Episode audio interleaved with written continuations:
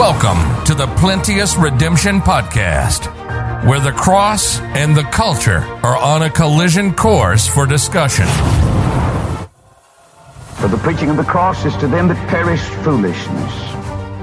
But unto us which are saved it is the power of God. For it is written, I will destroy the wisdom of the wise, and will bring to nothing the understanding of the prudent. Where is the wise? Where is the scribe? Where is the disputer of this world? Hath not God made foolish the wisdom of this world? For after that in the wisdom of God, the world by wisdom knew not God. It pleased God by the foolishness of preaching to save them that believe. For the Jews require a sign, the Greeks seek after wisdom, but we preach Christ crucified Unto the Jews a stumbling block, Under the Greeks foolishness. But unto them which are called both Jews and Greeks, Christ, the power of God and the wisdom of God. Now, here's your host, Thomas Irvin.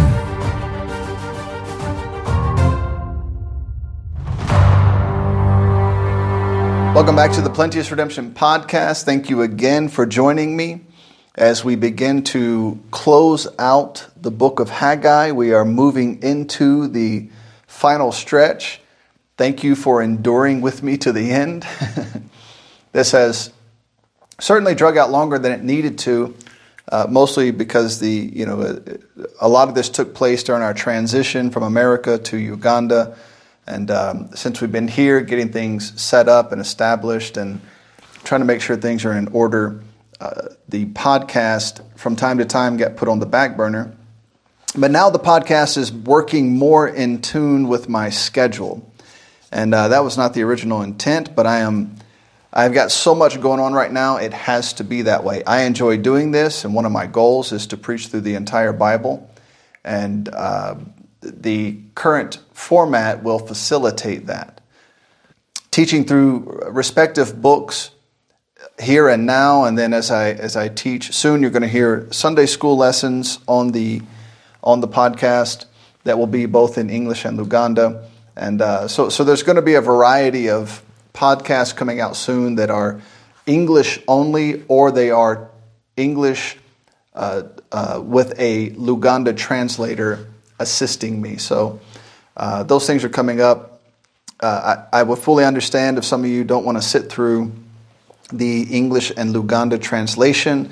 So just look for the more English based podcasts as they come out. The English and Luganda will be labeled as English and Luganda so that you can tell the difference. But th- this is just the reality of living in, in a country where people speak so many different languages. Uh, it, it, just it has to be translated so that uh, the the people to whom you're trying to minister can receive what you're trying to teach, and that's where we are here in Uganda. We're in the what, what is considered the Buganda kingdom, the Buganda region of the country of Uganda, and they speak the Luganda language.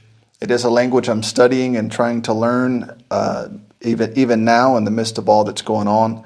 And um, but I am not at a level, obviously, in which I can teach and preach in that language. Even if I were, uh, it's The, the number of people here who speak English, as well as the number of people who speak Luganda, as well as the number of people who speak English and another tribal language, there's such an admixture of those people that you really almost are required to have both to effectively minister to the people here. Uh, many of them are going to be able to receive English, many of them are going to be Luganda only. And then there are a number of other tribal languages throughout the country. Now, in the, primarily in the region that we're in, it's Luganda, uh, but uh, it, it, it, can change. You cross one small border in the country, not outside of Uganda, within Uganda, and you go into an entirely different group, people group uh, who speak an entirely different language, who all live in Uganda. So, uh, but praise the Lord, as a, nationally, it seems they are moving more and more in the direction of English. Um, the younger generation speaks more and more English. uh, but we're still several gen- generations away from being in a country that is not dependent upon their tribal languages. So bear with me as we try and minister to these people in their language as best we can. Now, back to the book of Haggai. Uh, we, we are engaging now into Haggai's fourth message. Haggai preached five messages overall. Uh, it is sometimes taught that he, that he preached four messages. I don't believe that is correct. I believe he taught five messages. Um, each message is dated, and, and each message is separated by the date given. And um, here in this fourth message, Haggai picks up in Haggai chapter 2, verses 10 through 19. In the four and twentieth day of the ninth month, in the second year of Darius came the word of the Lord by Haggai the prophet, saying, Thus saith the Lord of hosts, Ask now the priest concerning the law, saying, If one bear holy flesh in the skirt of his garment, and with his skirt do touch bread, or pottage, or wine, or oil, or any meat, shall it be holy? And the priest answered and said, No. So they knew the answer. Then said Haggai, If one that is unclean by a dead body touch any of these, shall it be unclean? And the priest answered and said, It shall be unclean. And this is a common problem in, in all our lives. If someone asks us to give intellectual assent to the truths of the Word of God, to, to the morality laid out in the Word of God, we could all do that. Well, then why don't we live that way? why don't we live according to, to the, the, the realities laid out in the Word of God. Why are we so flippant about those things? And, um, and this is one of the things the Lord is about to, to address. Um, then the Lord says, Then answered Haggai and said, So is this people, and so is this nation before me, saith the Lord. And so is every work of their hands, and that which they offer theirs unclean. And now I pray you, consider from this day and upward from before a stone was laid upon a stone in the temple of the Lord since, the since those days were, when one came to an heap of twenty measures, there were but ten. But one came to the press fat for to draw out fifty vessels out of the press, there were but twenty. I smote you with blasting and with mildew. Now that's that's God, that's God who smote his people with blasting and with mildew and with hail and all the labors of your hands, yet you turn not to me, saith the Lord. Consider now from this day and upward, from the four and twentieth day of the ninth month, even from the day that the foundation of the Lord's temple was laid, consider it. Is the seed yet in the barn? Yea, as yet the vine and the fig tree and the pomegranate and the olive tree hath not brought forth. From this day will I bless you. So, this message was out of, out of the five messages that Haggai delivers, this one is delivered to the people directly. The Lord has had much to say to Judah's leadership, but now he is addressing the people themselves. He is, he is not turning to Zerubbabel and Jeshua at this point. He's talking to the people directly. And uh, included in that is the priests, and, and the Lord is concerned about their misdirection. He's concerned about the fact that they know what's right, they know what's wrong, but they're not doing it. This passage, this section, this portion of Scripture, it beautifully highlights separation, biblical separation. And that's essentially going to be our, our topic as we go through this. They failed to separate themselves from the world around them in a godly fashion. And it is important to note the difference between godly separation versus uh, man's personal ideas of separation. And that's where, that's where a lot of the trouble with separation comes. You know, I, I believe, I, I, assume, and it may be a false assumption, I, I, don't know necessarily how to test it, but I, I, believe, I believe people would be, more, would be more inclined to separate themselves if the separation forced upon them was that of a godly manner, of a godly sort. And I believe they'd be less inclined to push back against preachers and against Bible teachers and, and uh, Bible believing church leadership if that church leadership put out less of their personal opinions of separation and more, more clear, biblically explained patterns of separation. I think that'd make a big difference in a lot of people's lives. A lot of people are tired of being subject to the opinions, to, to, to the, the theological and, and uh, um, you know, the, the theological opinions and convictions of individual men. And if you could demonstrate to them, if you would demonstrate to them what the Word of God says about these things, I, I believe it'd make a big difference. Uh, now, again, I, I don't know how to test that, but when you go back to these people, when you go back to Judah, it's interesting the people in this passage know the answer to the questions. They know the right spiritual answers to give when it comes to separation, but they have failed to perform that which is necessary to attain such separation. And uh, this could not speak any more clearly to our day and time. You ask people what God thinks about telling lies, they know the answer. And they'll tell you, well, God, God said not to lie. Then you get the, but I have found a way to justify my, my telling lies.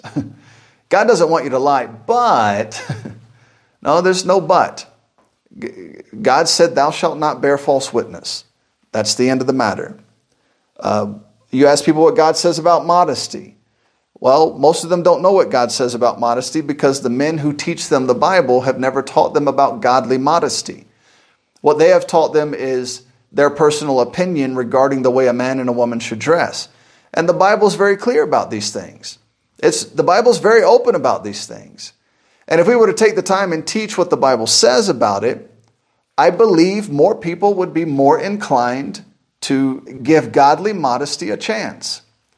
When it comes to music, uh, the Bible is far more liberal on music than most Baptist preachers. Now, I tend to, I, I love old hymns of the faith. I, I, don't, I don't listen to much of anything outside of hymn music the way you and I would sing it in a, in a Bible believing church. But I would not go and suggest that everyone must listen to that music or you're ungodly or you're not separated or, or you've done something wrong or you've done something to anger God. I, I, I would not do that. I don't think that is correct. I don't think that's right. Um, the Bible demonstrates a pretty wide variety of music with a pretty wide variety of instruments in music. And so, my point is godly separation helps everyone. But a Pharisaical separation based on the opinions of men really doesn't help many people at all. There might be some, some times and some areas where it is helpful, but generally overall, it, it, you're forcing an ungodly standard on people. And it does much to turn people away. It does much to turn people's stomachs. They're already going to struggle enough with, with God's standard of, of, of uh, modesty and, and standards and, and all these things. Why would we make it worse by, by doubling down and adding to it our own opinions? And these things these things ought not to be. Now, what Christian could not quote, you know, love not the world? But so few actually love not the world. In fact, there has been a concerted effort to merge Christianity and the world together into this confused identity. But confused identities seem to be the order of the day. I mean, what is an identity? It's it's exactly what, what people are doing with it today. It's just what you what you claim yourself to be. It's just what you make up. It's a it's the fairy tale in your mind being forced on people in the real world. Nobody cares about what you identify as. Who are you? What are you? There are objective standards to that. There are ob- objective measures to that. It's not based on opinion. Very little, little of it is subjective. Uh, the, this confusion exists in the hopes that churches can trick lost people into joining them. You know, we're not even talking about the, the extremes that the world has gone to. The church alone has plunged itself into this level of confusion in the hopes that it can trick people into joining their churches. and, and it's, it's ungodly. And as we see here in Haggai, God is not pleased with it. They want to establish the idea there is no real difference between the church and the world, and that the church and the world are so similar, you can come as you are and stay as you are, and no one would ever notice. It, if there's nothing different about you and them, why would they come? What's the point? What's the purpose? If the idea is they are ungodly and can remain ungodly and, and join you in your ungodliness, what, what is the point? Why would they do that? They, at that point, they've won you over. There's no need for them to, there's no need for you to win them over. Look at Haggai chapter 2, verses 12 through 13. If one bear holy flesh in the skirt of his garment, and with his skirt do touch bread, or pottage, or wine, or oil, or any meat, shall it be holy? And the priest answered and said, No. Then said Haggai, If one that is unclean by a dead body touch any of these, shall it be unclean? And the priest answered and said, It shall be unclean. And in, in this passage, the Lord makes a connection between what we, what we touch and the uncleanness that follows. We, we do not cleanse the unclean by joining the unclean. The, the more you interact with that which is unclean, it defiles you. You do not make uncleanness somehow clean. That's like celebrating the Christ Mass in the name of Jesus. That's like celebrating Ishtar for Jesus. Um, we, we, we get so deeply involved in paganism in the name of Jesus, we, we think that somehow our uh, attaching the name of Jesus to these things makes it acceptable. And that's not, that's not the case. When you, when you participate in uncleanness, you become unclean. What you do with those hands and those eyes and those ears matters.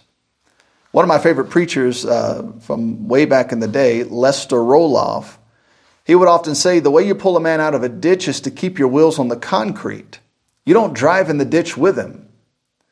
You don't jump in the ditch in the hopes that, that, that, the two of you together can come out of the ditch in which that person is stuck. No, you, you stay up on level, solid ground. And from there, you pull people, you help to assist people out of the ditch they have fallen into. The purpose of separation is to mark a blessed difference between you who belong to God and those who belong to the world there should be a striking difference. There should be very little crossover or resemblance. And today, the church has decided to broaden and widen that, that crossover and that resemblance to make it the norm rather than a striking difference. You're supposed to be a peculiar people. When we fail to make this distinction, we fail to provide a visible contrast between righteousness and unrighteousness. Why would you pretend to be unrighteous in order to lure unrighteous people over to the side of righteousness? That makes no sense whatsoever. Separation fails to exist if that which is holy is touching that which is unholy. Now, we're not talking about your interaction and your relationships with people. All that is necessary. We, we get that. But why do you never fellowship with God's people? Why do you never spend time with God's people? Why is it that your life resembles more of, of, a, of a reprobate in the world than it does God's people? Why do you have a hard time getting along in church, but you feel just fine at the movie theater or at the football game or at the bar or the nightclub? There's a big problem there. Look at Haggai chapter 2, verse 14. In the seventh month, in the one and twentieth day of the month, came the word of the Lord by the prophet Haggai, saying, um, you know, th- this, this is the heart of the issue when it comes to separation. Large groups of God's people have decided the issue is their ability to appeal to the, to the unholy and unrighteous lost souls. They don't care about what God says. They care about what that person thinks. They don't care what the Word of God is saying. They care how they might appear to, to the lost world. They fail to show any concern in terms of separation, how the matter is viewed by God.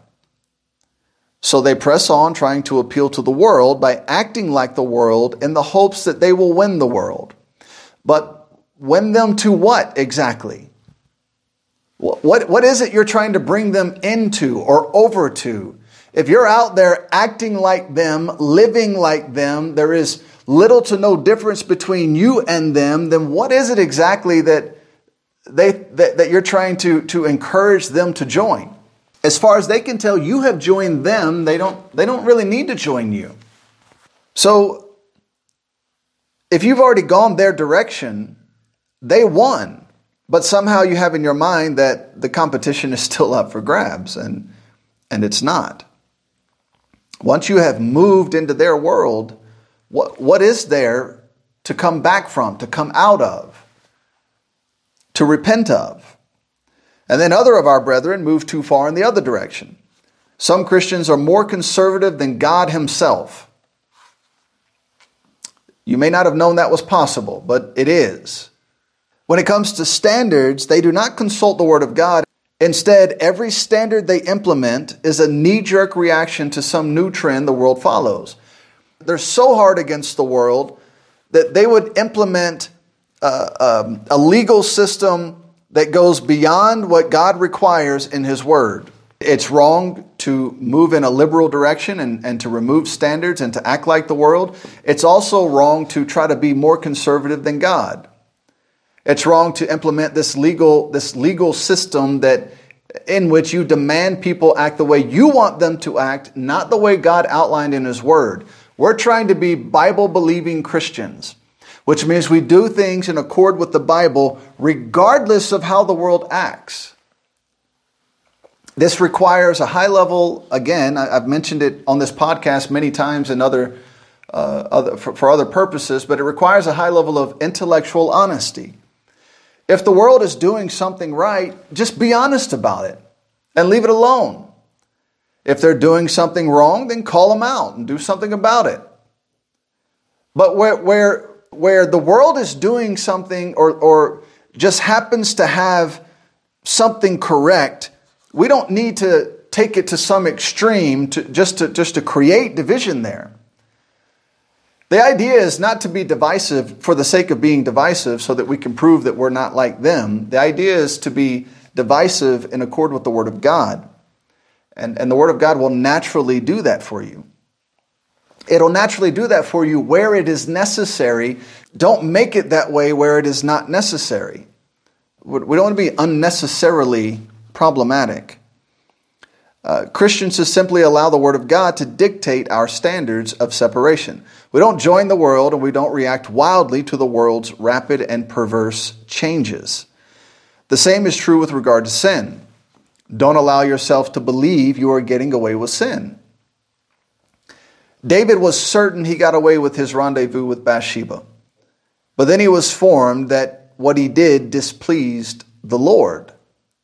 Man, what, a, what crushing words those must have been. Uh, be sure your sin will find you out. Be certain all things are naked and open before him with whom we have to do. Uh, that'd be a good approach to life. If you just went into life with that understanding, then you'd have a hard time uh, getting yourself into to a terrible situation. The book of Haggai provides us an example of the progression of blessing that comes by way of our gradual obedience to, to the Lord. And separation is an aspect of obedience. If you're obedient to the Word of God, it will naturally separate you from the world. If you're disobedient to the Word of God, you're going to look a lot like the world and less like um, the people of God. So, despite this lack of separation in chapter 2, the Lord was with them, and the Lord has blessed them with promises for, the, for their future. But these blessings and promises progressed as they gave themselves over more and more to obedience in rebuilding the temple. So, we have got a shift in the narrative here. The Lord rebukes them in chapter 1, they repent in chapter 1. The Lord promises, I am with you, let's get this work done. By chapter two, the work is hard and strenuous, and and uh, the people are being attacked. You know, uh, there's just a lot of pressure on them. So the Lord encourages them with future promises of blessing. He's going to fill the temple with glory. the desire of all nations is going to come. Uh, they get all these wonderful promises. But then all of a sudden the Lord turns to the people and says, okay, now that we've, I appreciate your, your repentance and, and your turning to me in the areas where you're doing well, but there are areas we need to address, areas where you are not doing well. And we can't let those slide for the, for the sake of, you know, peace or, or, um, or for the sake of holiness and righteousness. We have to deal with these things. And so the Lord comes back and he and he addresses them. Look at Haggai, look at Haggai chapter 2, verses 12 through 15. If one bear holy flesh in the skirt of his garment, and with his skirt do touch bread, or pottage, or wine, or oil, or any meat, shall it be holy? And the priest answered and said, No. Then said Haggai, If one that is unclean by a dead body touch any of these, shall it be unclean? And the priest answered and said, It shall be unclean. Then answered Haggai and said, So is this people, and so is this nation before me, saith the Lord. And so is every work of their hands, and that which they offer there is unclean. And now, I pray you, consider from this day and upward, from before a stone was laid upon a stone in the temple of the Lord. So we learn in Haggai, the Lord is against his people. And, and, and this is in, in, in chapter 1, we learn the Lord is against his people, and he is against their indifference to the work of God. They were comfortable in this world and they had set God aside. The Lord rebukes them. He demonstrates that many of the difficulties in their lives were the result of God judging their disobedience. Now, when they repented, the Lord immediately responds, I am with you.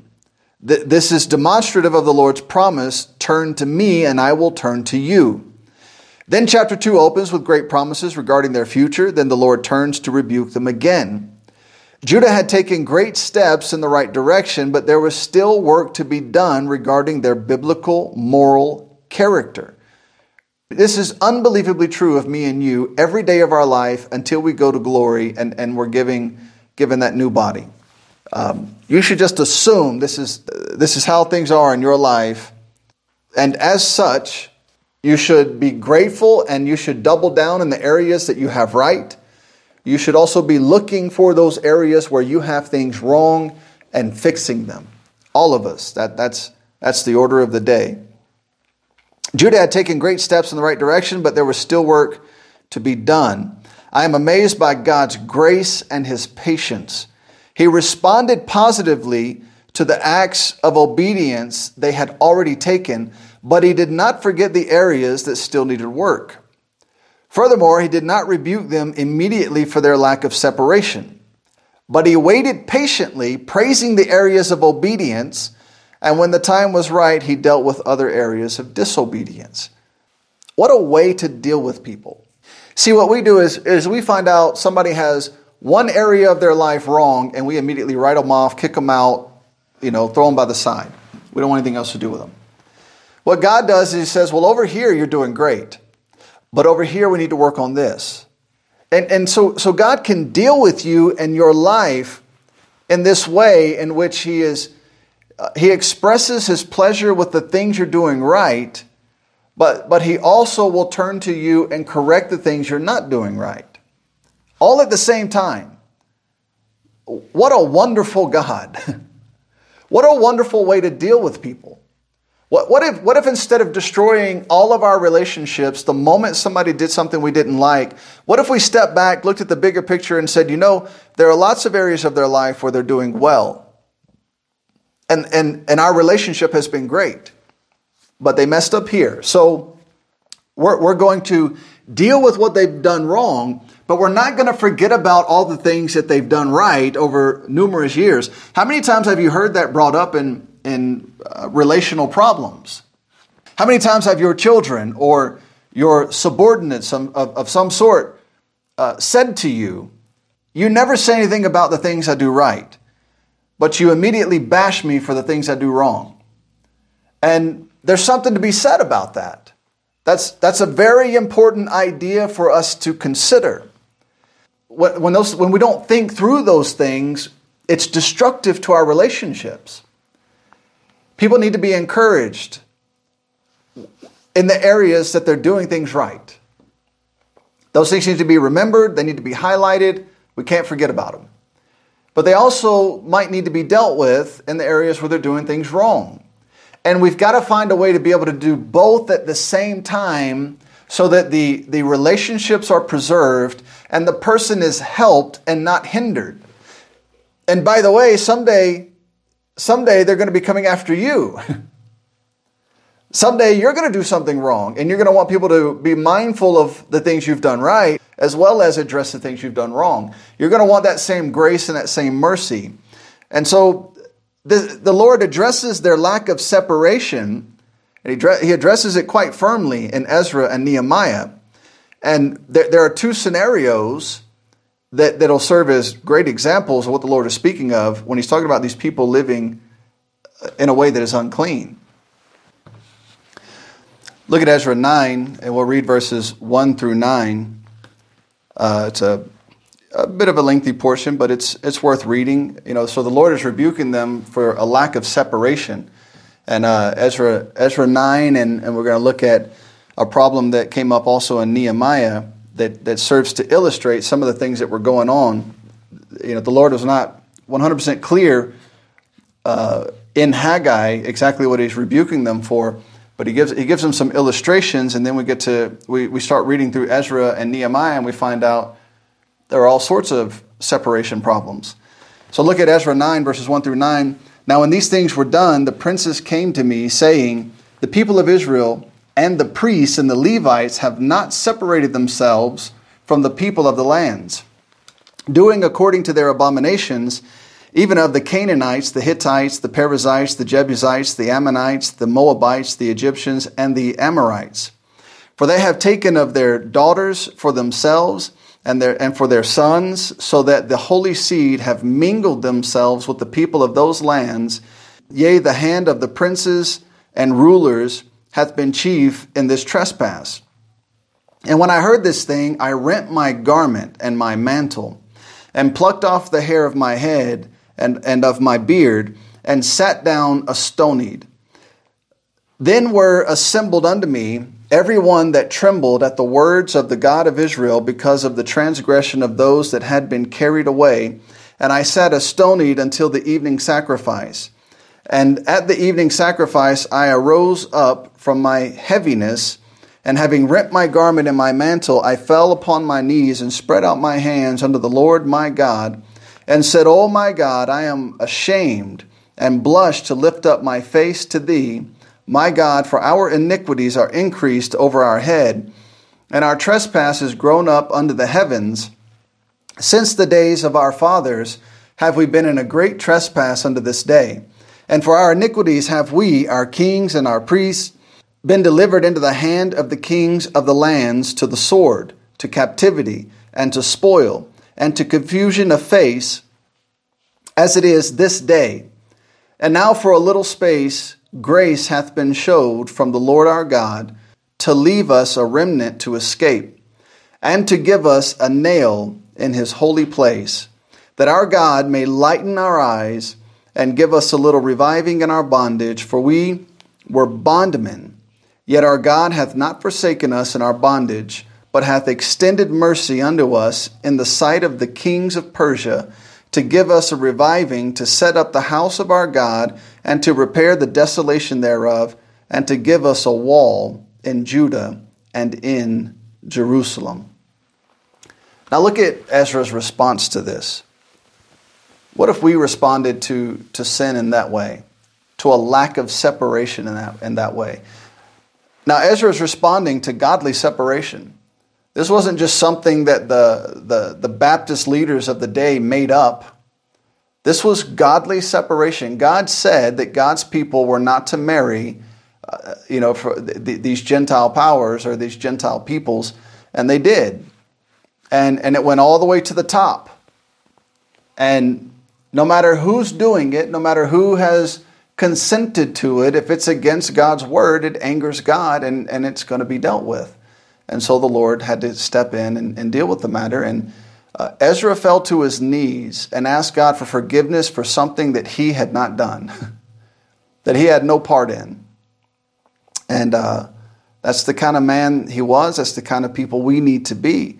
Uh, now we're going to read Nehemiah chapter 8, and, and uh, to get the full brunt of the message and the idea, we're going to read the whole, the whole chapter, I believe, but uh, we're going to read Nehemiah 8, verses 1 through 31. And, uh, and I know that's a lot of Bible to read, but it's worth it. It's good for you.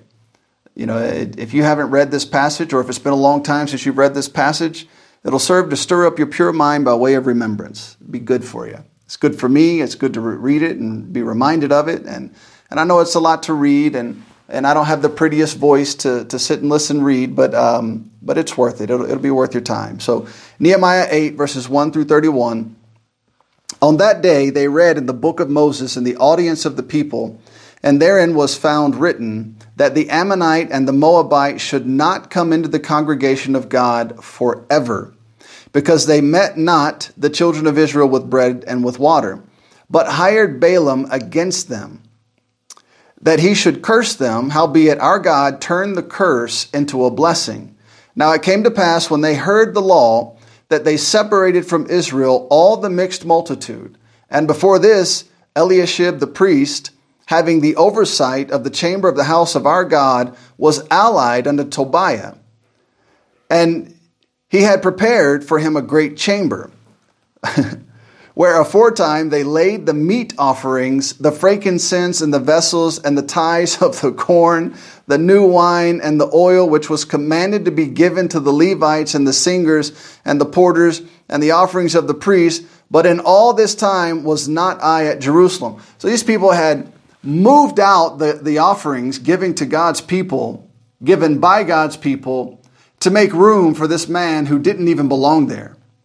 That is unbelievably characteristic of our day.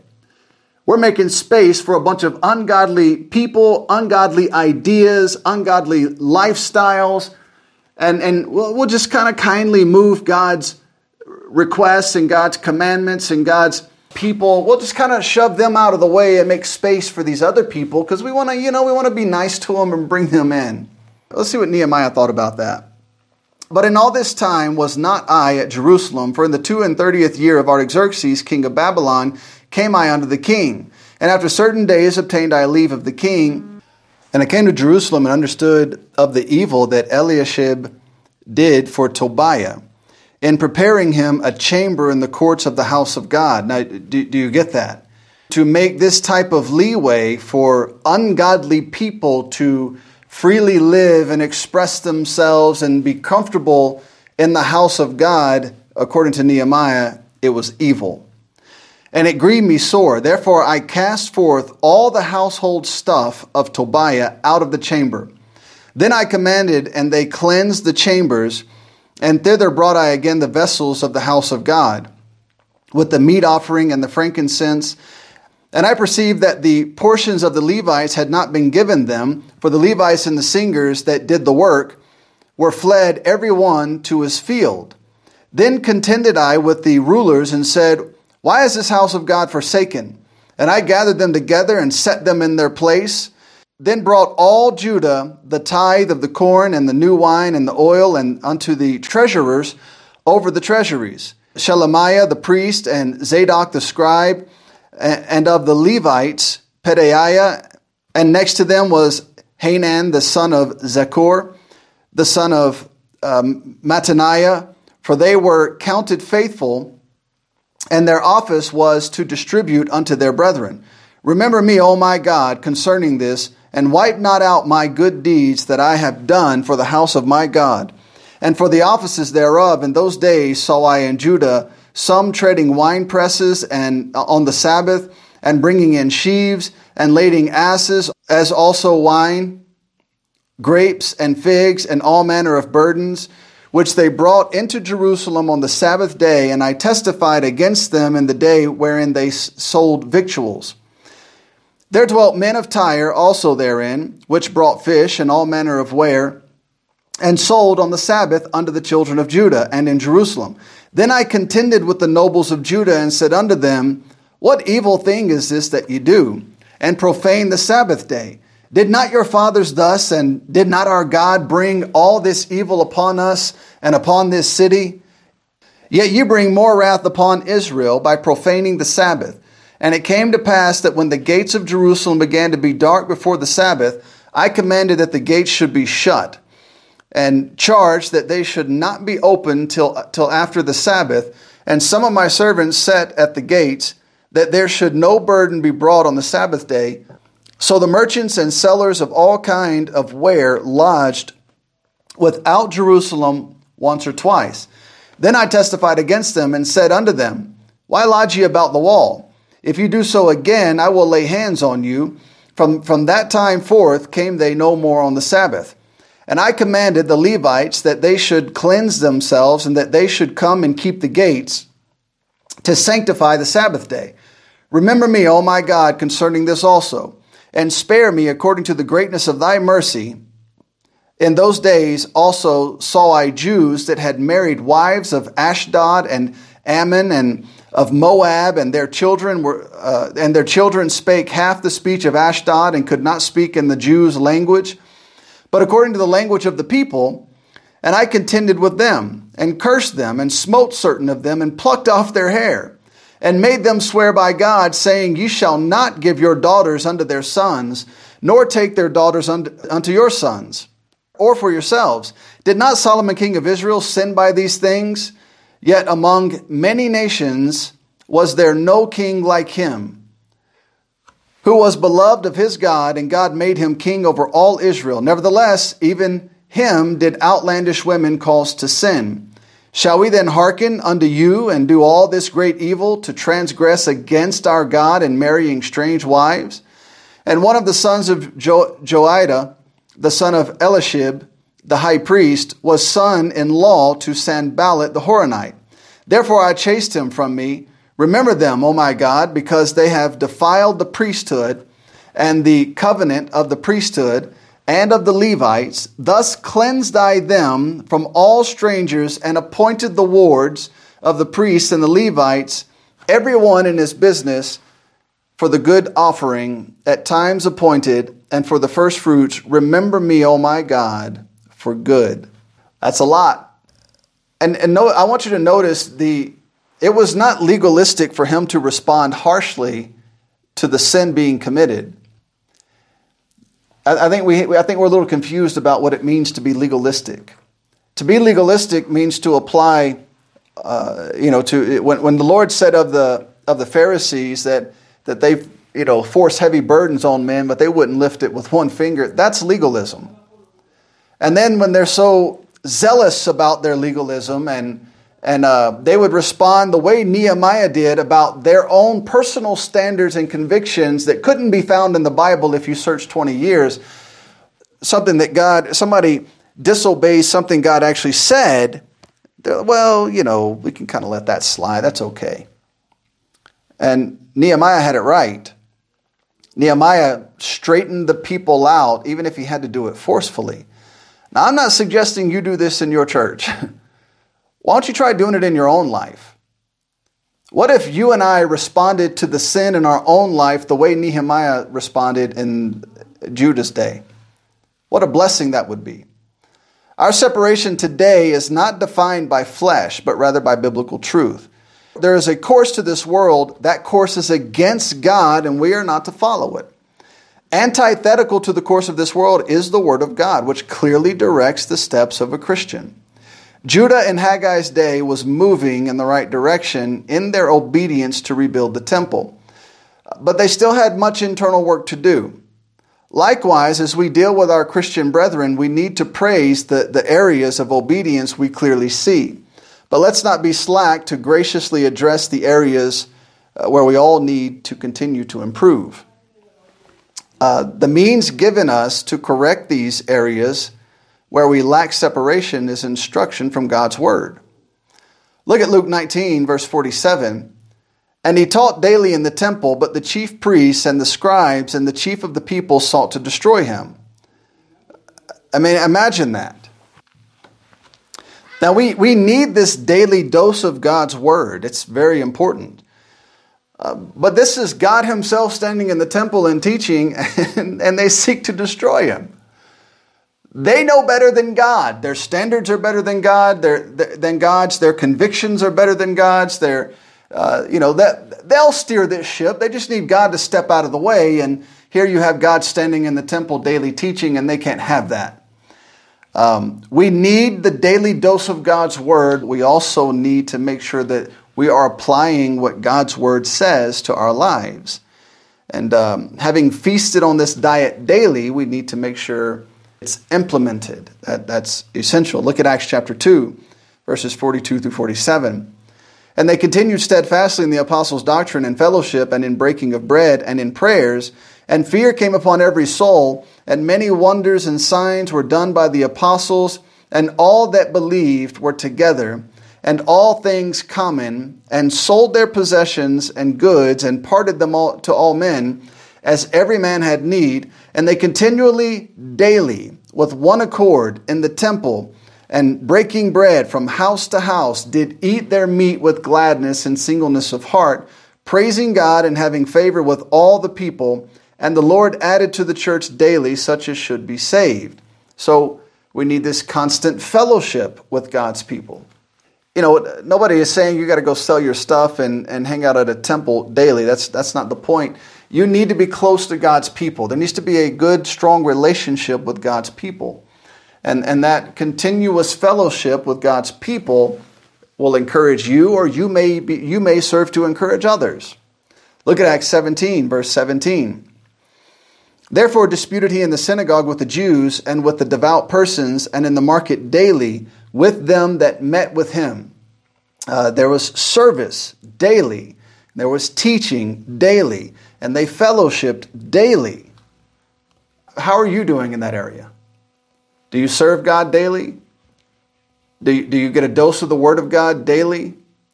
Are you lacking fellowship with God's people on a regular basis? We need to get these things straight. And so the Lord uses two questions to illustrate these realities to Judah. Look back at Haggai chapter 2, verses 12 through 13. If one bear holy flesh in the skirt of his garment, and with his skirt do touch bread or pottage or wine or oil or any meat, shall it be holy? And the priest answered and said, No. Then said Haggai, If one that is unclean by a dead body touch any of these, shall it be unclean? And the priest answered and said, It shall be unclean. Um, uncleanness is easily passed on. Holiness is so difficult to pass on. We, we don't need any more inclusiveness. We, that, that, that it is abundant. There is plenty of inclusiveness. It's, it's gone overboard. We need biblical separation. I mean, imagine the, the, the, two ideas are so contrary to each other. God's demanding biblical separation, and God's people are demanding inclusiveness. the two can't go hand in hand. And, and that which is holy did not make that which is unclean holy. The, the holy was made unclean. You can't toy with uncleanness and expect to remain holy. Our willingness to follow the course of this world does not somehow change the world's course, it changes ours. And the world's course is against God. So where do you think it's going to take you? Where do you think it's going to lead you? Look at Haggai 2:14. Then answered Haggai and said, "So is this people and so is this nation before me, saith the Lord. And so is every work of their hands, and that which they offer there is unclean." The Lord is not is not concerned with the size of our buildings or the number of our membership. He is concerned with lives that are holy. Notice the work of their hands was to build the temple, the temple that God told them to build. But this lack of proper separation caused even the good works of their hands to be unclean. God did not instruct them to tear down the temple. He told them to stop being unclean, and the Lord would further bless them. This admixture of uncleanness and holiness exists in our lives. We have areas of obedience where the Lord is pleased, and we have areas of disobedience that the Lord expects us to get right. The question is will you take the time to identify them and get them right? Will I take the time to identify them and get them right? May the Lord help us. Thank you for listening. God bless. We hope you enjoyed this podcast. You can learn more about our ministry by visiting www.plenteousredemption.com. You can hear more Plenteous Redemption podcast audio at www.plenteousredemption.media. Please comment below if this podcast has been a help to you. Also, inform us of future topics that would interest you. Thank you again for listening to the Plenteous Redemption Podcast.